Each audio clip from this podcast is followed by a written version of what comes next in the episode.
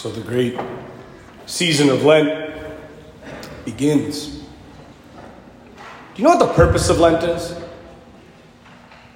Conversion. Conversion. And if I could explain conversion to you in any way, because I think a lot of the times we think it's about fasting, uh, you know, about giving things up, doing things. That's fine. But if none of that leads to you having a conversion, falling deeper in love with Christ, it means nothing. For years, for years, I thought Lent was about losing weight.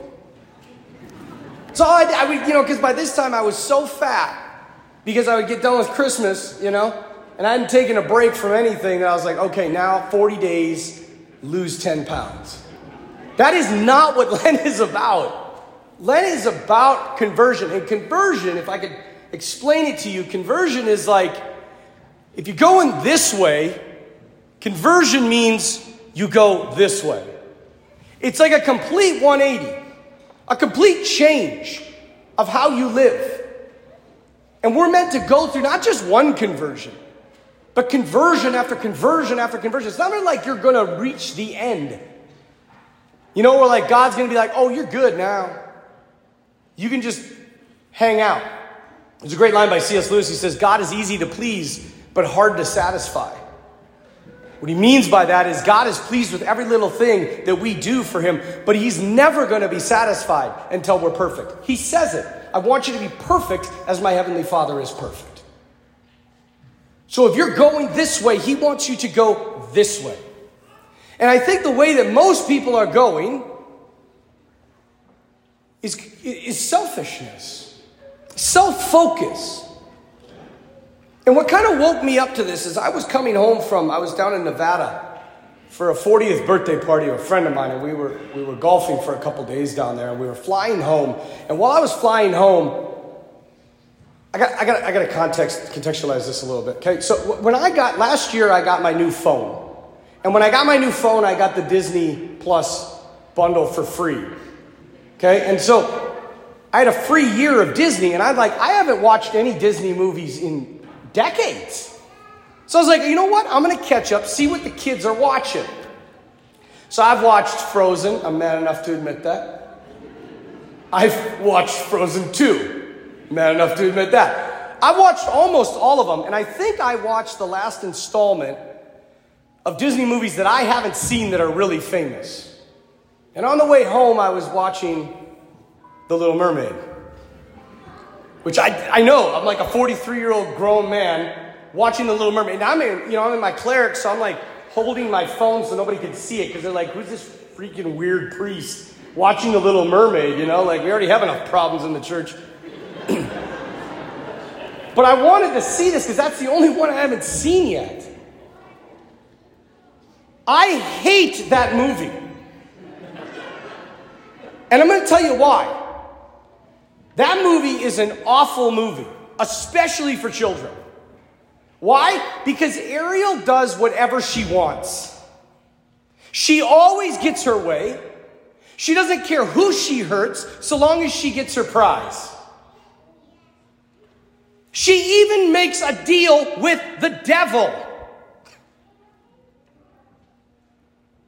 How many of you seen Little Mermaid? Whole church, good job.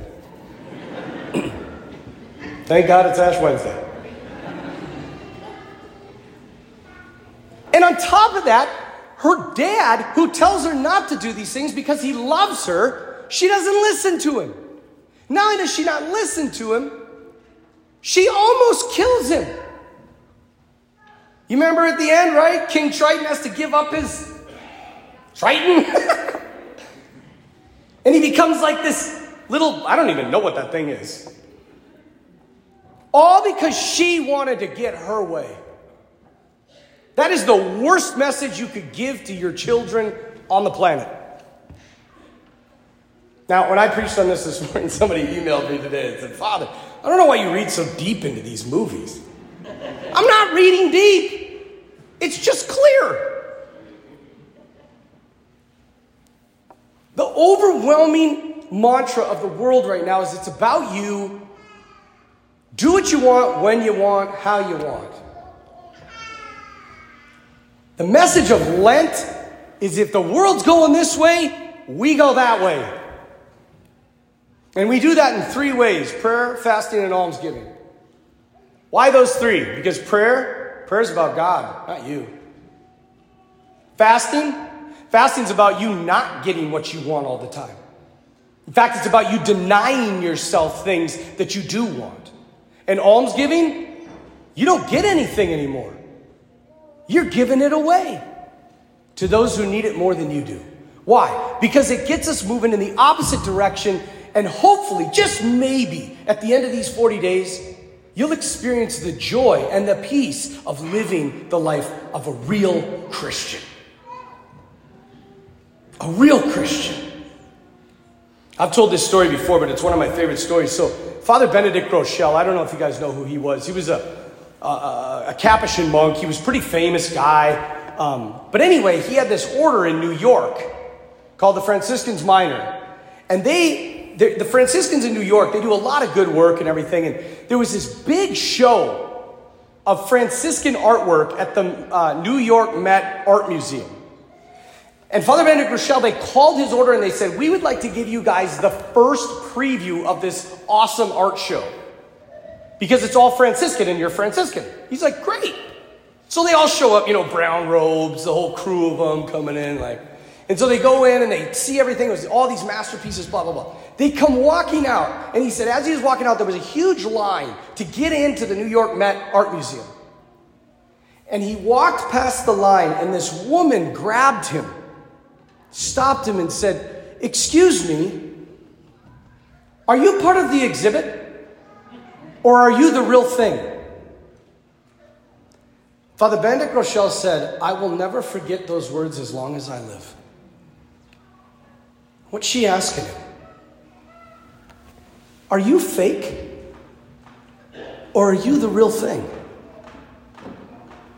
Are you dressed up to look like a Franciscan, or are you the real thing who practices obedience, virginity, poverty?